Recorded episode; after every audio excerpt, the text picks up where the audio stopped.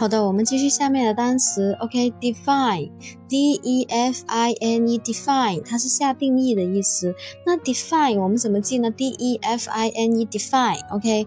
那我们呢用组合的记忆法则，D E 它是一组，fine，F I N E，fine 是好的，对吧？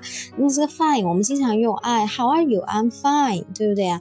那我们就是这样回答的。那 D E 呢，我们把它看成是怎么样？得。这个就是一个组合了啊！我们学过我们课程第二种方法的同学就知道，第一就得得干嘛呢？啊，得给这个东西下一个定义，下定义就是中文意思。那 fine 就是好的，对不对啊？那你要非要给我下一个定义，我生活就过得很好啊，对吧？所以就 define 就是下定义，我的生活得过得很好啊。所以 D E F I N E fine 啊，很好的，所以这个就是定义就是很好。OK 啊，所以我们记住这个单词了，组合记忆法则。OK。